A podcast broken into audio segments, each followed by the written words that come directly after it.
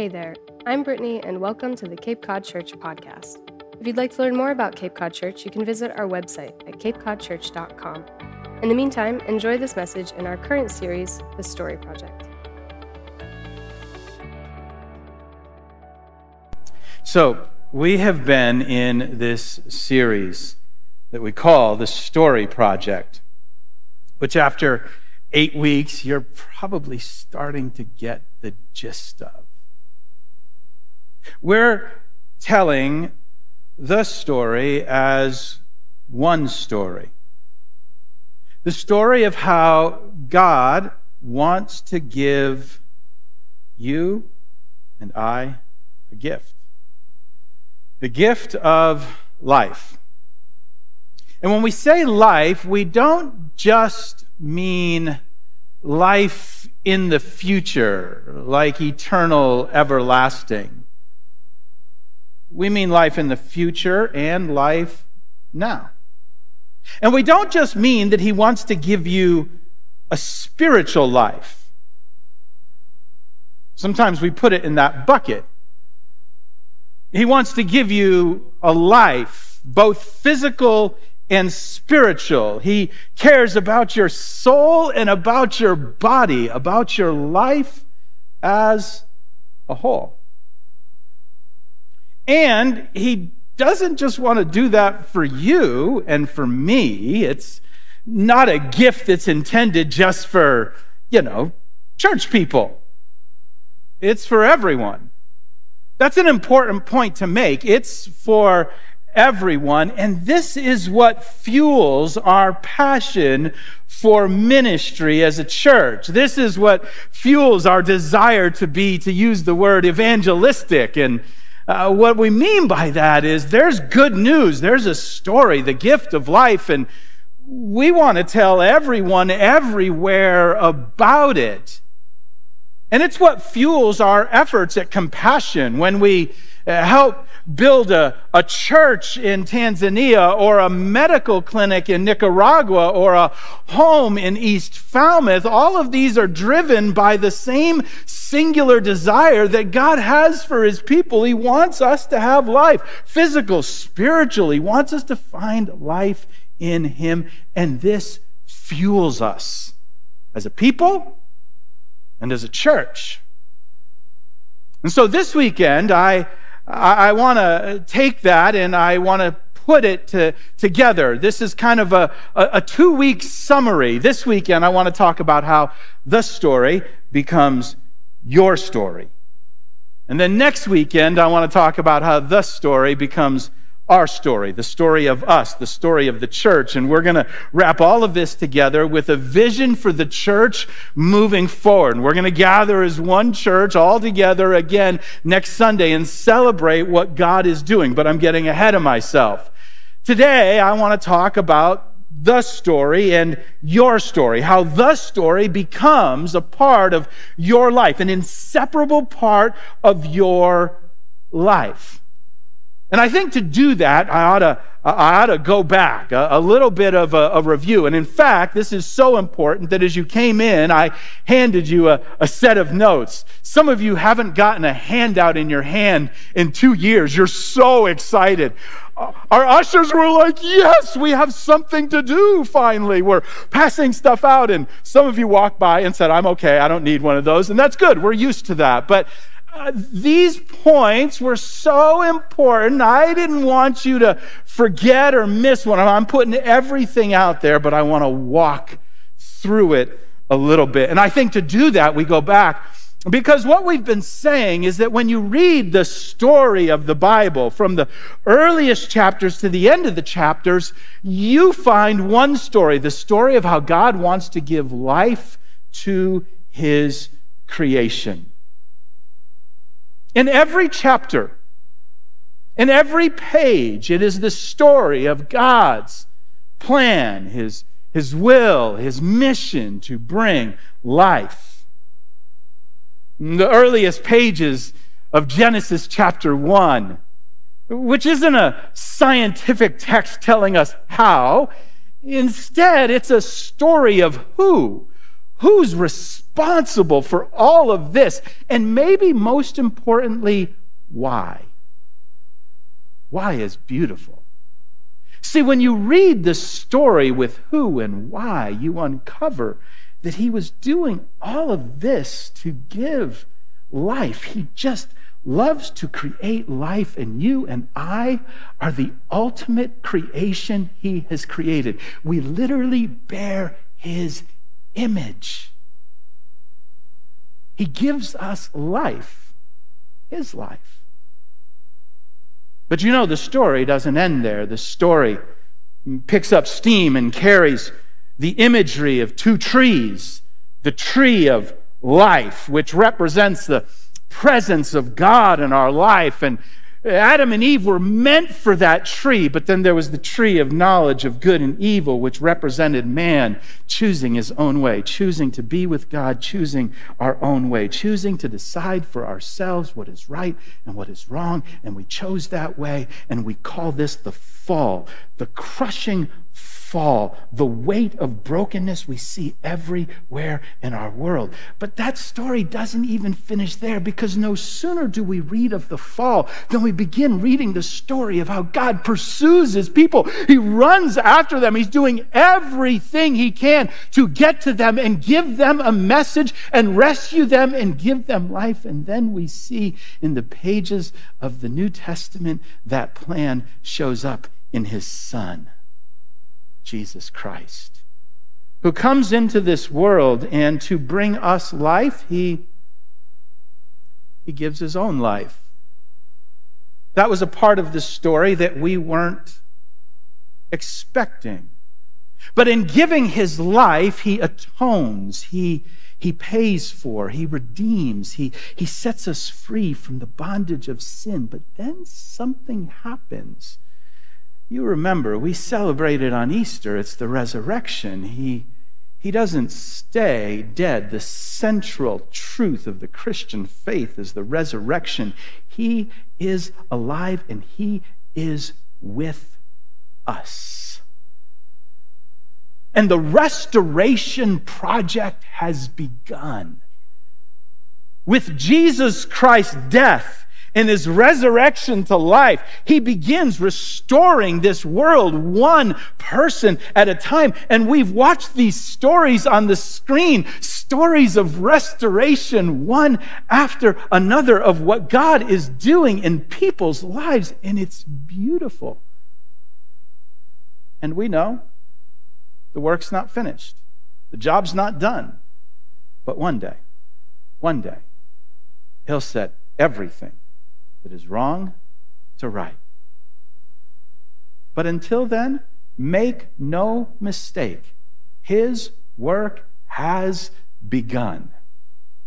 He is doing exactly what he said he would do, restoring his world one life at a time, yours and mine, literally giving us life. Or, as Jesus famously said in John chapter 10 and verse 10.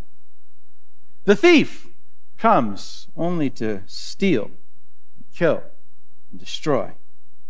But I have come that they may have life and have it to the full. The thief has come to steal and kill and destroy, but, but, but my purpose, my plan is to give you life this verse has acted as sort of a, an anchor for everything we've been talking about. But, but Jesus knew something. Jesus knew that when he came talking about salvation and new life and life to the full, people would be skeptical. So he begins this statement by saying, What? The thief Listen, the thief comes only to steal and kill and destroy. Listen, listen, the truth is the reason you're skeptical is you've met a whole lot of people who were selling, and really what they were doing is they were stealing. And Jesus knew you and I would be skeptical when he came offering life and life to the full. Because lots of people have offered stuff, and underneath that offer is what we call small print. Like, ah, what are you up to? One of the things I love about Cape Cod Church is that, is that so many people who come and visit are, they're not there yet. They're, they're exploring, and maybe that's you. Maybe you're You're exploring, you're asking questions. And, and if we were to sit down and have coffee, you might bluntly say, I'm not there yet, Ben. I haven't bought into all of this. And under that, there might be a little bit of curiosity. Because we're wondering, what is this all about? I mean, why is this thing of life important? And what does Jesus mean when he says, I've come to give you life and life to the full? So, one way to think of it, and I offered this right back at the beginning of the series, but it's worth repeating. Because sometimes we're afraid, like, like when Jesus steps into my life and says, Hey, hey, come, follow me. We're like, ah, I don't know. Like, like, what does that mean? And what do I give up? And what does it cost, right? And I like to think of it this way. It's like if I came up to you and I said, Hey, give me your keys. Yeah, I'm like, yeah, let me have the keys to your car. You might, I'm not giving you keys to my car. And honestly, you'd be right. You shouldn't give me the keys to your car. It's your car. You're making those $1,000 a month payments for the next 50 years. And sometimes that's how we feel when we, when we, we, we read that, that, Jesus say, come, follow me. And we're like, well, well, well what does that mean? And, and, and what is it gonna, what is it gonna cost me? We feel like he's coming. He's saying, hey, hey, give me the keys. But, and that's how we think of it. Like, like God is like, like demanding from us, like, give me, give me the keys to your car. But, but let me change the story a little bit because, because if you shift it just a, just a little bit, I think you begin to see what Jesus is actually saying. See, what Jesus is actually saying is more like if you've been out at a party and you've been with your friends and the night is over and your, your best friend comes up to you. And deep down inside, you know you had one or two drinks more than maybe you should have had. And your friend says to you, Hey, hey, give me the keys. I'm not saying you won't be annoyed. And you might even argue. You might justify, no, no, I'm fine, I'm fine, I'm fine. But, but deep down, you'll know this. You'll know my friend is trying to keep me alive.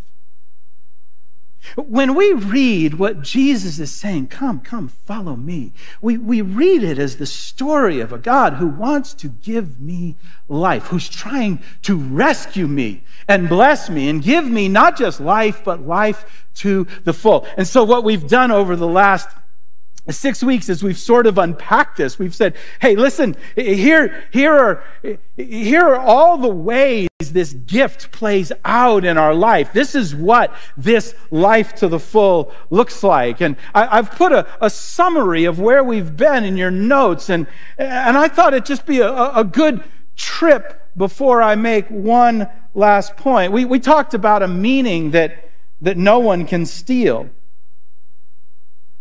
and how that what we measure in life has a habit of becoming our master. And we should choose our masters carefully.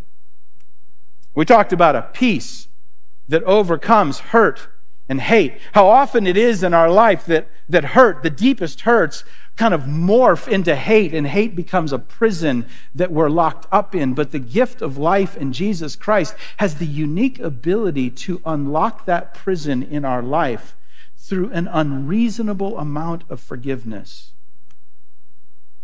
We talked about a family that endures divided times. Remember that? We talked about a table that we gather at. And at the table, Remember what was at the table? The unique and the weak. We talked about a rest that resists hurry. We said hurry is the enemy of the soul. In fact, this may have been the hardest of all of them. The easiest to gloss over and say, I'm fine, and the hardest to actually do. If you doubt that, before the end of the service, I'm going to ask you to give yourself 60 minutes. and you're going to argue with me. You'll try and negotiate me down to 30. And if I started at 30, you try and negotiate it down to 15 because we're all in a hurry. And hurry, as we talked about, is the enemy of the soul. We talked about a life of discovery that sets us free to authenticity. We talked about moralizing. How Christianity isn't just a flight of faith from Boston to Phoenix, it's the journey of discovery. And discovery is a part of what keeps us perpetually humble. And then last week, we talked about a generosity that's not afraid of scarcity. We simply said who we have matters more than what we have. So I said all of that to set the stage for the question you're probably asking well, how? I mean, how does all of that good stuff, the gift of life, how does that actually become mine? Like, like, how do I live those things out? Where do they come from? That's a good question. I'm glad you asked. Is it magic? I think sometimes we, we think it's like magic, like, like, like something just like happens to me.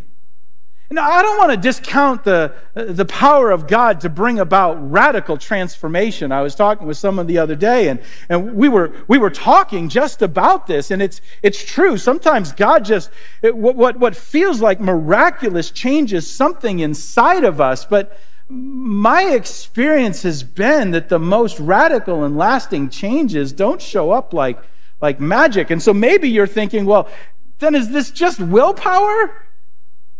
Is that what you're really talking about, Ben? Is like, you know, Jesus is a good example, and if you if you look at him long enough and listen to him preach about him long enough, then you know some of that will rub off, and if you got some willpower, you'll be a better person. And I don't want to discount willpower. I don't want to discount decision making and the importance of all of those things. But the, the truth is, in my life at least, that's not been where God brought about the most lasting changes. The most transformative moments haven't happened because I suddenly uncovered a, a new batch of willpower. And they haven't happened because I woke up and suddenly it was like magic. A meteorite came through the ceiling and zapped me and turned me into something different. That's not been the story. In fact, what has been the story is what Jesus says in John 15. So let me read this to you. In John 15, verse 4, he says this Remain in me, and I will remain in you. For a branch cannot produce fruit if it is severed from the vine. And you cannot be fruitful unless you remain in me.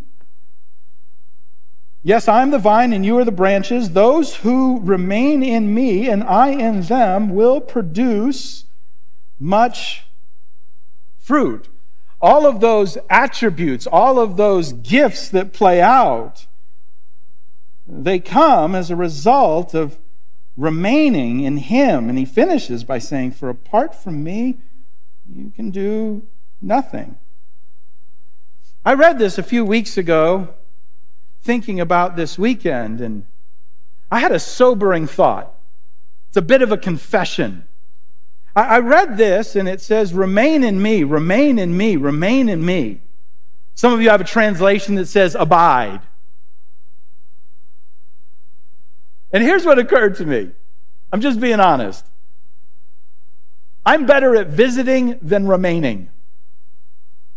Anybody with me? I'm like a really good Jesus visitor. And I'm your pastor telling you that. You want your money back, don't you? Shivers. Like, it's like, and, and I, I don't want to, I, I don't mean to discount, like, like, like I've, I've seen God at work and do a remarkable transformative work in my life, and I've seen him do it in the lives of others. But if I'm being honest, I've been a better at visiting than remaining.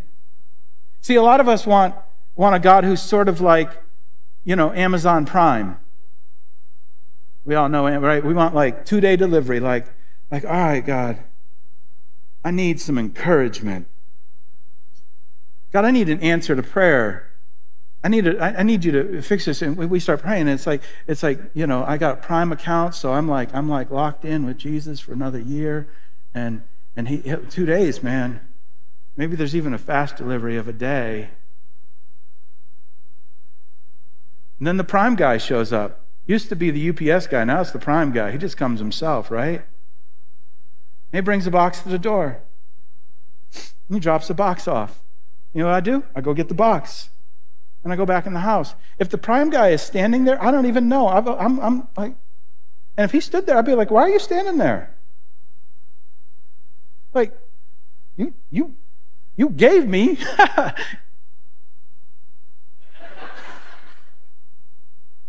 it's good. It's good. Thank you. Thank you. Did I miss something? Do I need a sign for it? But but this isn't this isn't what Jesus is selling. It's not what he says. Like I don't know how else to put it than to say this. Listen, Jesus doesn't show up with a box, he shows up with a suitcase. Like he's like, "How you doing? You called?" They're like, "You you, you planning on staying? That's that's the deal." Because Jesus doesn't bring us a gift; He is the gift.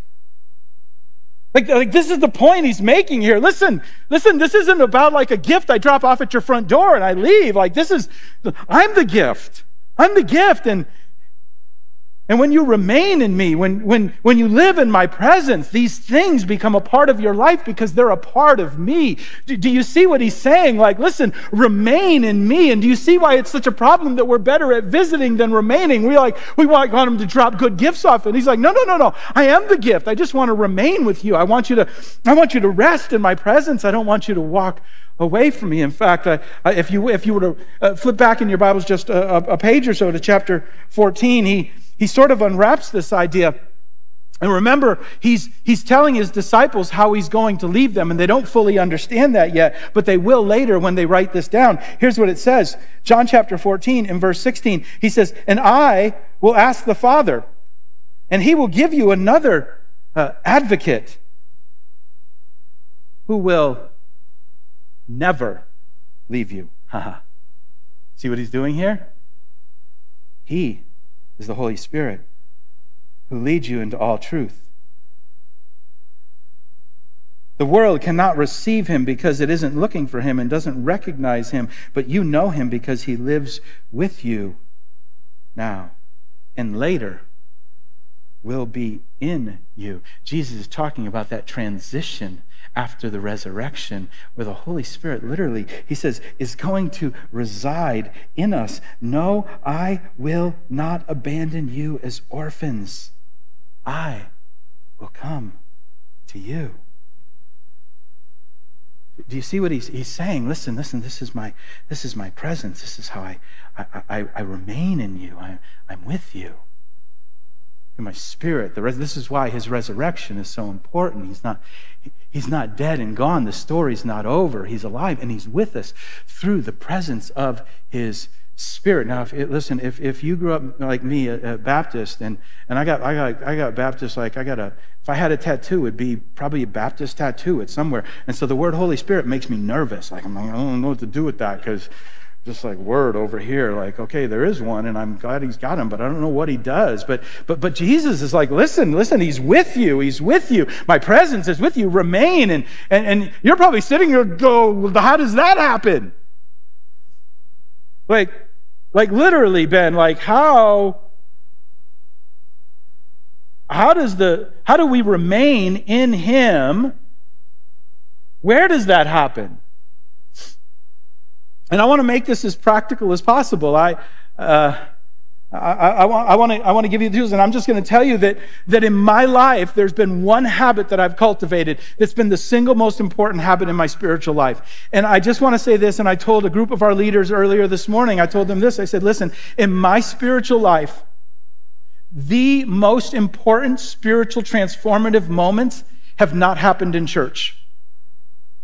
They've happened alone in my quiet time. It may have begun in church, but it finished alone. I just, I'm just telling you, like, like, like something in that place, alone with God, He's able to get a hold of our heart, and He's able to do something that that nothing else can happen. It's just, it, it's this place where it's it's a cultivated habit, day after day after day after day after day. So, I said all of that so I could give you five tips for doing this in your own life. So, if you like to take notes, I already gave them to you. You can just circle stuff, you can just write it down. You already know where I'm going. Here's the first nothing else. Is that blunt enough? You need a time where you do nothing else. You need to give yourself time. Give yourself 60 minutes. Some of you say, oh. No, really, you should. You're worth it. Give it to yourself. You see what I did there? It's not for me. It's not like God's up there going, dang, I just wish you'd hang out with me. So lonely.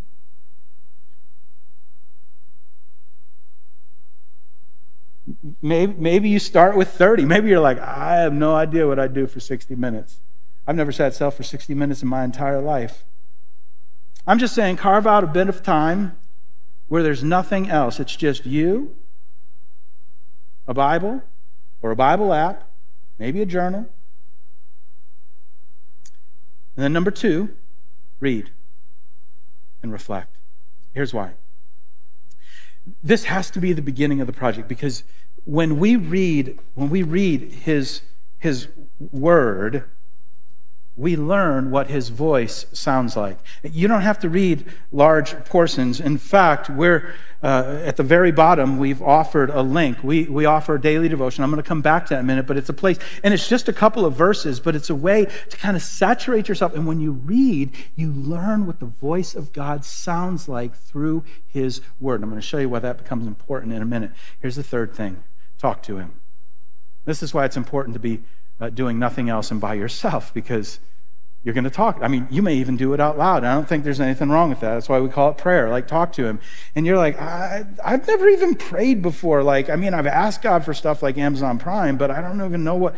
And so I'm offering an acrostic. Listen, I learned this acrostic. How many learned the Acts acrostic one time in their life, sometime a long time? I'm telling you, it's out there, right? I love this, right? It's just easy to remember adoration, confession, thanksgiving, supplication, right? Adoration. God, I'm just, I adore you. I love this about you, right? Confession. Because after you get through that, there's usually something you need to get off your chest. There's something you need to unload a guilt, a shame, a brokenness, a failure, a weakness, a sin. You're like unloading it. Confession, thanksgiving, because the other end of that, you're like, God, I'm so grateful for this. And then supplication. We just needed an S letter, that was all. It's a horrible word. But and you don't even know what it means, but now you do. It's like ask for stuff, right? Like like I'm just gonna I like because there's stuff in your life and you just you ask him, right? So do nothing else. Read and reflect. Talk to him. Now, for a lot of us, we'd be done there, but I want to add two more, and this is where it gets a little bit different. I want to invite you just to finish your time alone by asking God. Just ask Him. Lord, what do you want to tell me? What do you want to say to me? What do you want me to know? And then, listen. No, you thought you think I went off the deep end, don't you? Just listen. I don't mean for an audible voice. I'm to tell you, I've never heard an audible voice of God in my life. But I've had clear moments where it was like, God was like, did you see? Here's what it says in John 14, verse 25 and 26. Um, he says, I'm telling you these things now while I'm still with you. But when the Father sends the advocate as my representative, that is the Holy Spirit, he will teach you everything and remind you of everything I have told you. Let me just read that again in case you missed it. He will teach you everything and will remind you of everything I have told you.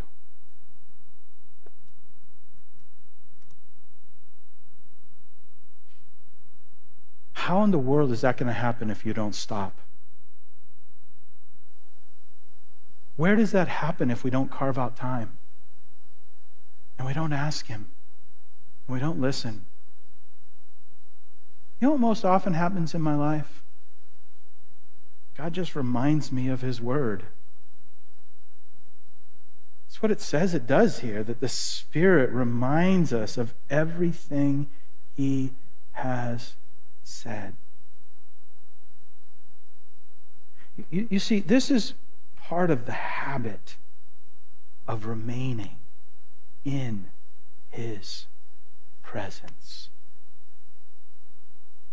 And in His presence, when He takes up residence in our house, not with a box, but with a suitcase, those gifts become ours.